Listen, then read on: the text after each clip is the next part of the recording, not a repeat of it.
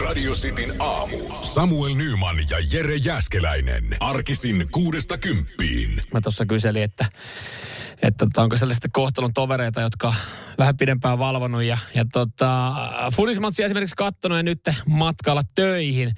Täällä joku laitto, en tiedä onko sitten tämä, tämä vinkki ja taktiikka, mistä mä, mistä mä sanoinkin tuossa, tai tiedostelin niitä hetki sitten, että Mäkkärin kautta duuni. Ei siinä, ihan hyvä. Ö, vieläkö Mäkkärissä on voimissaan aamupala? McMuffins. Saako Big Mackia esimerkiksi? Kyllähän niin kuin Big Macillä. Jos, jos on nukkunut vähän huonosti, niin siinä olisi tavallaan ihan ok, ok sitten, että lähtee herkuttelemaan jollain kunnon, kunnon bursalla ja siitä käynnistelee aamu, niin eihän siinä mitään, mutta vissi ihan joku sitten kaffea sieltä hakemassa, joo mä veikkaan, että, että tota, se, on se, se on se myydyin tuote Mäkkärissä aamupala yhteydessä koska joskus testannut niitä aamupaloja. Ei ihan kauhean hyviä. Jere Jääskelen tosiaan tänään poissa. Saa nähdä, mikä, mikä sitten huomenna aamulla miehen tilanne oikein on. Veikkaan, että on kunnossa. Ehkä oli jo enteltävissä semmoista, että ihan ok, alkaa olla parempaa päin, mutta eipä se tullut yllärinä, kun tuossa Ranska-Suomi Fudis MM-karasta matsi eilen illalla oli, että ottaa tänään vielä sitten lepoa ja katsellaan huomenna. Itsekin tätä matsia katoin ja ihan, ihan hyviä juttuja. Vaikka nyt 2-0 rotsia tulikin, niin tota, kyllä täytyy sanoa, että, kyllä Suomi on, on viime vuosina kehittynyt. Jotenkin tämmöistä Ranskaa vastaan, kun lähdetään pelaamaan, niin sä, sä jaksat valvoa, sä jaksat katsoa, sä silleen, että meillä voi olla tässä saumat. Et me, me, me osataan rakentaa, me osataan pelata tätä peliä. Että se ei ole enää automaattinen, että jaetaan 4-5-0 rotsia ja sitten paskalla fiiliksellä nukkuu. Että toi 2-0 niin oli silleen, että no joo, oli meillä saumat ainakin yhteen, ehkä jopa kahteen paikkaan. En mä tiedä, me katsottu samaa peliä, joku laittaa kohta viestiä, että eihän meillä ollut yhtäkään maalintekopaikkaa. Mutta Sitin aamu. tutkimus, joka, joka kyllä varmaan tehdään pari kertaa vuoteen. Uh, nyt on tehty oikein laajamittainen. Mun mielestä niin kuin voidaan puhua ihan semmoista niin kuin jo enemmänkin suuntaantavasta tutkimuksesta, jos 60 000 ihmistä on vastannut. Ja 60 000 ihmistä, jotka on siis parisuhteessa. Yleinen arkinen asia, mikä saa valtaosan suomalaisista näkemään punasta siinä parisuhteessa. Voitte laittaa WhatsAppiin sitten teidän punaiseen vaatteen, mikä herättää pikkasen tota ärsytystä siellä kotona eh, tietyissä askareissa. Mä, mä oon yllättynyt siitä, että, että esimerkiksi niin kun, jos keittiön pöytä on täynnä leivän muruja ja leikkuulauta siinä levällään, niin 65 pinnaa sanoo, että no sellaista sattuu, että kyllä mä voin itse korjaa tästä nämä leivänmurut roskiin. Paskan marjat. Kyllä se, kyllä se keittää. Kyllä mä väitän, että se keittää enemmän kuin tota, kolme, 35 pinnaa, niin tuolla pään sisällä ja se ärsyttää myös sitten yllättävän hyvin ihmiset suhtautuu siihen, että, että tota, pönttö on sotkunen. Tai että se kumppani on jättänyt pöntön sotkuseksi. Että se ei ole niin kuin edes lähellekään kymppiä, mikä siinä ärsytyksessä on. Tai se, että tavarat voi ympäri kämppää, niin, niin tota, se ärsyttää vaan sitten niin kuin, äh, puolia ihmisiä parisuhteessa. Ja jotenkin tuntuu sitten, että, että aika pieni juttu, mutta ymmärrän kyllä ihan täysin. 83 pinnaa sanoo, että siinä arjessa, semmoinen arjen pieni asia, eniten ärsyttävä asia, on se, kun kumppani jättää tyhjän WC-paperihylsyn vessapaperitelineeseen, eikä vaiha siihen uutta vessapaperirullaa. Se saa niinku 83 pinnan veren kiehumaan parisuhteessa. Ja mä ymmärrän ton ihan täysin. Ja niinkin pieni asia kyseessä, kun sen, sen vessapaperihylsyn, tyhjän hylsyn pois vieminen. Se, se, ei, se ei kauheasti niinku vie sulta aikaa, vaivaa, tilaa. Saat sen rypistetty siihen nyrkkiä vetyy roskiin. Mutta silti todella pieni asia, joka selkeästi saa sitten jengi pään kiehumaan ihan täysin. En tiedä, totuttiinko me hetkellisesti liian hyvää? Meillähän tuli niitä tota, mm, itsestään sulavia hylsyjä, jotka pystyy heittämään sinne vessanpönttöön. Ja sitten jengi ajatteli, jes, tämä nopeuttaa mun elämää. Tämä parantaa meidän parisuhdetta, kun tämä voi kippaa suoraan tonne. Kunnes taloyhtiöt sanoo, että ei saatana, älkää noin tehkö. Täällä on kaikki viemärit kohta tukossa, että myyntikikka ei toimi, koska niitä ei käsittääkseni kannattanut sinne heittää. Mutta hetkellisesti ainakin parisuhteet oli hyvässä jamassa – kun ei jäänyt pyöriä siihen telineeseen, vaan jengi hitti niitä viemäriä. Totta kai sitten pieni, pieni lieveilmiö siinä, että siellä oli porukoiden kämpät viemärit tukossa. Radio Cityn aamu. Erittäin outo uutinen. Tästä ei vielä ihan kauheasti olla avattu se enempää, että, että miten tämä keissi on mennyt. Ehkä sitten kun poliisi saa tutkinnan valmiiksi, niin saadaan lisätietoja. Mutta siuntiolaisessa ravintolassa tarjoltiin viime viikon lopulla huumaus- tai lääkeainetta sisältävää ruokaa. Näin kertoo ekana sitten Iltalehti ja lehden mukaan, niin kyseessä on ollut vahinko. Totta kai, vahinkoja sattuu. Mutta miten helvetissä – Miten äh, on päättynyt äh, huumaus- tai lääkeaineita ruokaa, että niitä ollaan tarjottu sitten. En tiedä, onko kyseessä äh, lounasravintola tai, tai fine dining ravintola. Onkohan muuten jos yhtään fine dining ravintola? No se ei ole varmaan se asian pointti, mutta totta kai tätä nyt sitten tutkitaan. Tässä on ikävä kyllä myös ihmisiä jouduttu viedä sairaalaan ja poliisi tutkii ja vahvistaa tämän keissin, mutta ei tutkinnallisista syistä vielä sitten kerro tapahtuneesta se enempää. Et en mä sitten tiedä, miten, miten tämä on niinku mahdollista, että tämmöinen pääsee käymään. Et se kokki siinä niin, että no niin, ja tuosta ripaus ketamiinia ja, ja, ja ruokalusikallinen kokaiinia. Eikä näitä nyt kannata sinne ruokaa sotkea raaka-aineetkin pikkasen edullisempia, mutta voi mennä purkit ja jauhot sekaisin. Kyllä se ymmärtää, mutta ei se nyt saatana pitäisi näin pahasti mennä sekaisin, että sinne ruokaa tulee. Ja, ja kun tämä on tullut siis selkeästi, että tässä ollaan varmaan isompaa satsia tehty, että pitäisi näin pahasti mennä sekaisin. Ja jos, jos kokki on epävarma, niin aina, eikö se ole klassikko, avaat vähän sitä jauhopussia, niin ihan, ihan vähän kosketat sormella kielen päätä ja sitten sinne purkkiin tai pussiin ja sitten pieni, pieni testi kielen päällä. Joo, ei saatana. Kyllä tämä kokkeli. No, meni jo. Radio Cityn aamu. Täällä tuli heti kysely, että, että tota, mikäs ravintola mahtaa olla sitten kyseessä, jossa siis tämmöistä ruokaa on tarjoiltu. Mainitsin tuossa hetki sitten, että siuntiolaisessa ravintolassa ollaan tarjottu viime viikonlopulla huumas- tai lääkeainetta sisältävää ruokaa. Lehden mukaan kyseessä on ollut vahinko. Poliisi tutkii tätä. Niin sitten tiedä, onko täällä, täällä tota, osa sitten niin sanotusti kiinnostunut kyseisestä konseptista.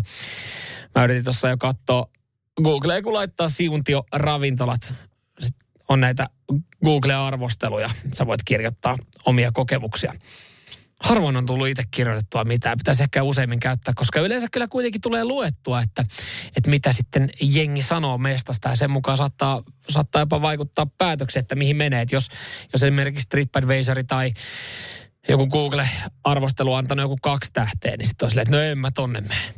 Ja sitten pitäisi ehkä katsoa, että kuinka monta arvostelua kyseinen paikka on saatu, mutta en löytänyt. Ja eikä myöskään sitten internet-huumoriveikot on vielä ainakaan herännyt ja käynyt trollailemassa minkä ravintolan tota, tota, viestikenttiin tai arvosteluihin sitten tota, mitään kokemuksia, koska kyllähän tuohon raflaa sitten saisi huumaavan hyvää kuin pieni minitrippi Kampotsaan tai, tai erittäin koukuttava jauhelihakastike kommentteja, jonka perusteella voisi sitten päätellä, että mistä mestasta kyse. Lähimmäs pääsin Cafe Sjönbyyssä, joka, johon joku on kirjoittanut, että erilainen kahvilakokemus. Mä tiedä, kuinka erilaisen, jos sä meet kahvilaan, niin kuinka erilaisen kahvilakokemuksen sä tarvit. Sä käyt ottaa kahvi. Mikä tekee siitä sitten erilaisen. Että olisiko se toi paikka sitten. Että on tullut pikkasen sivuvaikutuksia, kun ottanut kafe laten siinä, niin alkanut niin sanotusti, niin sanotusti elämä maistuu erilaiselta. Mutta joo, en, en tiedä paikan nimeä. Jos, jos tiedät, niin, niin tota, mun vinkki on, että välttele sitä. Radio Cityn aamu. Te tiedätte, jolla ihmisillä on vaan niin paljon, niin paljon fyrkkaa, että, että sitä voi oikeastaan niinku tunkea ihan mihin tahansa ja ei tunnu missään. Vaan silloin tällä nostetaan näitä uutisia, kun jengi sitten ostelee autoja ja yksityiskoneita. Tuossa oli itse asiassa just oliko viime viikolla, että näin julkikset tuhlaa rahoja yksityislentokoneisiin. Semmoinen, että aha, no niin, tosi kiva. Jolla on sen verran rahaa, että pystyy ostamaan oma, oman lentokoneen. No eihän siinä. Varmasti osa ihan kovalla työllä sen tehnyt ja kyllähän se pistää muita ärsyttää, kun tuolla lentosaman turvatarkastuksessa joutuu olemaan ja odottelee, että pääsee reissuun ja lento myöhästyy jonkun juuri se Marketan takia, kun on ollut liian pitkä Oak Barrelissa. Öö, Tästäkin on uutisoitu aiemmin ja taidettu myös puhua radiosti aamussa, niin yhdysvaltalainen räppäri Lil Uzi Vert. Hänellä on sen verran paljon fyrkkaa, että, että no todennäköisesti yksityiskoneet ja autot on jo ostettu ja, ja miettii, että 24 miljoonaa dollaria on, että, että mitä hän tässä nyt sitten touhuisi. Niin hänhän oli asentanut vuoden alussa niin ö, otsaan 24 miljoonan dollarin timantin – ja, ja se oli vielä semmoinen suhteellisen iso ja kuulemma vaikea operaatio. Että jälkikäteen sitten tästä uutisoitiin, että se oli aika vaarallinen, että kun tota kalloa jouduttiin vähän muotoilemaan, että tuohon tota keskelle otsaa saatiin sitten tota timantti. No ei mitään. On se tapansa kullakin näyttää, että, että fyrkkaa löytyy. No Liluusi Vertkään ei tässä nyt sitten korona-aikaa ihan liian monta keikkaa päässyt vetää. Nyt sitten uutisoitu siitä, että oli päässyt keikalle, oli päässyt festivaaleille – ja, ja niin kuin tapoihin kuuluu, niin oli hypännyt yleisö sekaan. varmaan, varmaan tiedätte, miten tämä homma päättyy. Sä hyppäät yleisön sekaan, oot siinä tota, aika fiiliksissä ja keskityt sitten niin sanotusti keikan vetoon, niin en mä tiedä, onko sinne ihan koko ajan mielestä, että siinä otsassa on 24 miljoonaa dollarin timatti. Se oltiin viety siitä. joku fani oli repinyt se timantti se otsasta irti. Ja eihän siinä, no luoja kiitos, ei ollut mitään isompaa vahinkoa käynyt, että tota, ehkä se saadaan siihen liimattua sitten takaisin, koska kaiken kukkuraksi, niin, niin tota, tämä timantti oli sitten jotenkin niin kuin jäänyt siihen pyörimään. Miten oliko se sitten livennyt käsistä. Mieti, miten lähellä toi tilanne on ollut. Vähän sama kuin sä oot katsoa jalkapalloottelua ja sä, sä oot siinä maalin takana. Se pallo tulee ja sä yrität ottaa se kiinni äh, rähmäisellä käpällä. Sä oot huutanut jo 70 minuuttia veskarille, että saatana imuri, sä et ota mitäänkin. Sä et saa liimattua palloa. Sitten sulla tulee mahdollisuutta se pallokin, kun joku potkaisi se katsomo ja sä et saa pidettyä sitä käsissä. Vähän samanlainen keissi. Joku on siinä melkein saanut 24 miljoonan dollarin timanti itselle. Mutta se on tippunut, se on löytynyt ja räppäri Lil Uzi Vert on sitten tota, saanut tämän jopa takaisin. Nyt häneltä on sitten kysytty, että mitä nyt, mitäs nyt sitten tehdään, niin hän jopa harkitsee, että no ehkä se voisi laittaa vielä tuohon otsaan uudestaan. Että ei, ei yhdestä virheestä opi. Pitää vielä kerran kokeilla. Näin muuta kuin vasta. Eri kaapista. Siinä on se kolo valmiina, mihin se saa kivasti upotettu. Sitin aamu. Tokio paralympialaiset on, on takanapäin ja siellä nyt sitten alkujaan malesialainen äh, kuulantyöntäjä Muhammed Cholkelfli voitti äh, olympiakultaa pukkasuuden maailmanennätyksen F20-luokassa 17.95 oli tämä malesialaiskuulantyöntäjän tulos. Ja siitä sitten pieni kunniakierros ja ei muuta kuin kädet kohti stadioni vieressä oleva, tai ympärillä olevaa taivasta ja kultamitalia kaulaan. Paitsi että hänestä jätettiin sitten protestia. Se meni läpi ja Muhammed hylättiin öö, sääntörikkeen vuoksi. Ja tämä on nyt sitten herättänyt närää ihan, ihan niin, että Malesian johto pääministeriä myöten on sanonut, että nyt on kyllä semmoista puuhastelua, että ei mitään järkeä. Varmaan aika hyvällä fiiliksellä siellä sitten hopea ottanut ottaa kultamitalin kaulaa. Tietenkin voi olla, että juuri heidän joukkue on tehnyt tämän protestin. Nimittäin ollaan kokoonnuttu huoneeseen ennen kilpailun alkua, josta mennään stadionille. Ja on tarkat, tarkat ajat. Monelta ollaan paikan päällä ja monelta kävelään stadionille. Ja Muhammed on sitten tästä tilanteesta myöhästynyt kolme minuuttia. Hän on kyllä kerennyt sinne stadionille, hän on kerennyt omaa kuulan työntövuoroon ja, ja pukannut sitä kuulaa eteenpäin, mutta jälkikäteen niin ollaan sitten vaan todettu, että hei, sä olit kolme minuuttia myöhässä tuolla lämmittelyalueella, lämmittelyhuoneessa, mistä lähdetään stadionille ja tästä syystä niin sun kultamitalli, tai anteeksi olympiakultamitalli sitten viedään pois. Ja tämä nyt on jakanut mielipiteitä. Osa on sitä mieltä, että näinhän se pitää mennä. Säännöstä pitää pitää kiinni. Kellossa pitää pysyä. Osa on sitten sanonut, että tässä ei taas mitään järkeä, kun tämä ei varsinaisesti vaikuttanut millään tapaa, millään tapaa kisasuoritukseen. Ja, ja tota, aika puolesta ja vastaan moni on sitä mieltä, että että ehdottomasti tälle malesialaiselle Muhammedille sitten kulta pitäisi antaa takaisin, mutta päätös on lopullinen, sitä ei edes lähetty tutkimaan. ja kun mä luin tästä sitten kommentteja, että mitä, mitä jengi niin on mieltä tästä kyseisestä asiasta, niin siellä vaan sitten lohdutellaan Muhammedia muun muassa sanoen, että no mutta hei, Juhan Mieto myöhästyi sadasosan ja menetti näin sitten kultamitalin. Mm. Radio Cityn aamu. Karvaat tappiot, ne jää mieleen. Mitäs tänne on tullut? Mä kysyin, että mitkä, mitkä karvaat tappiot jengi muistaa. Aina, aina niin iloinen aihe, nostetaan vähän verenpainetta. No niin, Ruotsi, Suomi, 6-5. Totta kai. Nämä oli vielä kotikisat Hartwalla. Älytön fiilis. Älytön meininki. Johetaan 5-1 matsi. Sieltä se Ruotsi vaan sitten. Aina se on Ruotsi, saatana. Ei helvetti. Paitsi, että ei ihan aina. Ei ihan aina. Täällä tuli myös viesti naisleijonien ää, tappio Espoossa. Joo, oliko rankkareiden jälkeen sitten USA voitti 2-1. Suomihan teki jatkoajalla voittomaalin. Se hylättiin ja sitä, sitä hylkypäätöstä niin ei käsittääkseni varmaan kukaan vieläkään tiedä, että miksi se maali on hylätty, mutta suomalaiset naisleijonat kerkesi juhliit tätä ja no ei mitään. Kiekko keskialueelle, peli jatkuu rankkareille ja USAhan ton sitten voitti.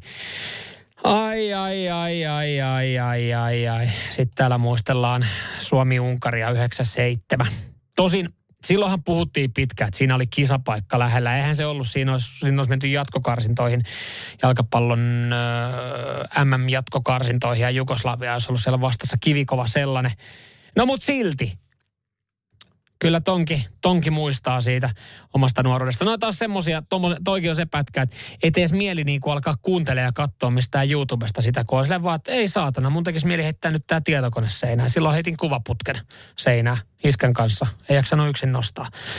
kyllä näitä on. Sitin aamu. Tässä nyt viimeisen äh, parin vuoden aikana, puolentoista vuoden aikana, niin ollaan enemmän tai vähemmän totuttu siihen tilanteeseen, että työpäiviä vietetään kotona, tosin töitä tehden Eli toiselta nimeltä etätöitä te- tehden ja osa on sitten joutunut ö, laittamaan rutiinitkin ihan uusiksi.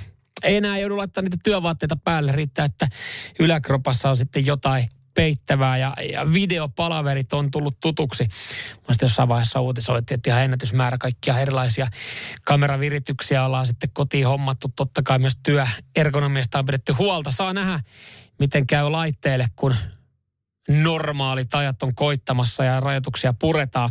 Tosin jonkun tutkimuksen mukaan niin suuri osa pyrkii, pyrkii sitten tekemään myös etätöitä. Todennut vaan se, että on se ihan jees tehdä töitä silloin tällöin kotona. Silloin kyllä jossain vaiheessa sen tilanteen kotonakin, kun jutteli tästä etätöistä, että tietää, että nyt ollaan oltu pitkään kotona. Vähän sama kuin on kipeät. Että sitten kun oikeasti niin vituttaa, että ollaan vaan siinä kotona – niin silloin tietää, että nyt ollaan oltu niin pitkään kotona, että olisi kiva olla työpaikalla, mutta ei auta. Alkuhan myös paljon uutisoitiin erilaisista kämmeistä ja mokista, mitä kävi videokokousten aikana. Hassu hauskoja videoita nettipullollaan siitä, kuinka saat jossain videopalaverissa ja taustalla sitten puoliso puolialasti kuikuilee tai tulee jotain huutaa tai, tai siellä on joku itkevä lapsi. Ja, ja nyt sitten ollaan tehty myös tutkimusta siitä, että, että videokokoukset pitäisi olla vain kokouksia ilman videota.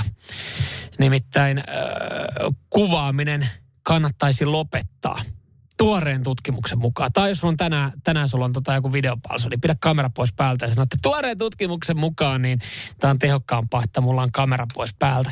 Siis se johtuu siitä, me ollaan mielenkiintoisia olentoja, että kun me laitetaan kamera päälle, niin me aletaan heti, vaikka me ei sanota mitään, me, me seurataan sitä palaveria, niin ihmiset alkaa miettimään, että minkälainen ilme mulla on.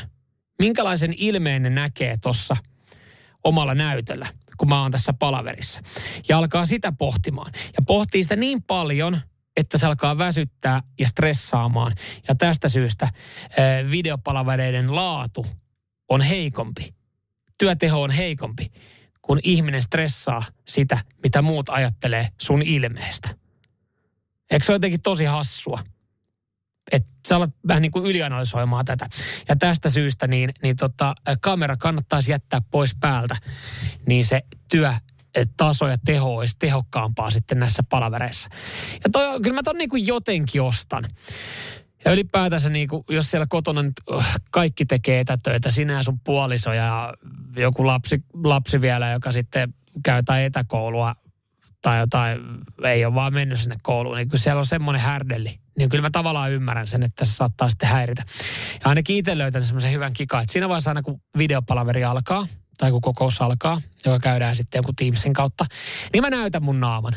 Mä näytän, että mä oon paikalla, vilkutan iloisesti, sanon moi kaikille. Saatan jättää mikrofonin päälle, joka jossain tilanteessa sitten saattaa unohtua, että se on päällä. Ja, ja sitten kun palaveri loppuu, mä laitan uudestaan kameran päälle ja sanon, että kiitos, kiitos, vilkutan kaikille. Silloin, silloin mä, mä, niin kuin mä oletan, että silloin jengi tajuu, että mä oon ollut siellä, kun se palaveri on alkanut ja mä oon ollut, kun se palaveri loppuu. Ja sitten mä edelleenkin uskottelen sitä, että kaikki luulee, että mä oon ollut sen koko palaverin paikalla, vaikka siinä on kaikkea muuta voinut tehdä. Mutta se on oikeasti tehokkaampaa, kuin että se kamera on päällä ja sä pohdit, että miltä sä näytät. Radio Cityn aamu. Nyt kun me ollaan siirrytty viikko sitten uuteen studioon, niin, niin tota, kyllä tulee taas paljon toteamuksia, missä on perässä kysymysmerkki. Tiedättekö, mitä nämä tarkoittaa? No jos olet Turusta, niin kyllä varmaan tiedät. Tämmöinen sieltä ehkä klassikko, joo vai? Oli muuten mielenkiintoista silloin, kun muutti Turku opiskelemaan ja sitten käy jotain tarinaa, tarinaa siinä paikallisen kanssa, uuden koulukaverin kanssa. Että joo, tuli oltu kyllä eilen niin jurissa, ei hitto, kaadoin sillä pyörälläkin. Joo vai? Joo, joo, kaaduin kaadun. Ei, ei, ei, se, ei se, se ei ollut mikään kysymys, se oli vaan niin kuin toteamus. Kuulostaa kysymykseltä. Vähän sama kuin porukka nyt sitten ravaa tähän meidän akvaarioon, joka on niin kuin ihan keskellä meidän radiotoimitusta tässä kaikki juontajakollegat meidän ympärillä, niin hengi tulee tuosta duuniin ja avaa tuosta studio-ovea ja on silleen, että ei ole Jere töissä. Joo, ei ole. Ei, ei kyllä. En, hyvä huomio. En ole tässä, en ole tässä itsekään nähnyt kaveriin nyt kolme päivää. Että ei, ei kyllä ole. Joo, okei, okay, okei. Okay. Sitten näinä aikoina, niin kukaan ei varsinaisesti jatka. Kaikki tietää, että, että asioista ei ehkä puhuta samalla tavalla, ei, ei välttämättä ole tietoa mikä on ja jengi haluaa pitää sitten se yksityisyyden. Jotenkin tuntuu, että korona-aikaa on vielä vahvistunut, että ennen se oli, että aijaa, onko vatsatauti vai flunssa vai mikä. No ripuli, ripulisilla on. Ja nykyään se jätetään siihen niin, ettei, ettei vaatuu se tieto, että ei helvetti, onko se jollain korona. Mutta mut kyllä tässä niinku pari päivää ollut silleen, että jengi tosta tulee, että mihin sä se Jere oot jättänyt? No se on tuossa pöydän alla, joo hieroo mun jalkoja, koska niin me yleensä tehdään aamu. Se on saatana pois ja se on kipeä. katsotaan, katsotaan huomenna sitten mikä tilanne, että saadaanko, saadaanko Jere kuntoon. Ja ihan siis kaikilla rakkaudella tämä totta kai niinku kollegoille. Ja niinku, he on vaan kiinnostuneita, uteliaita asioista. Mä ymmärrän, ei, ei ole täällä vittuilemassa. Nyman ja Jääskeläinen. Radio Cityn aamu.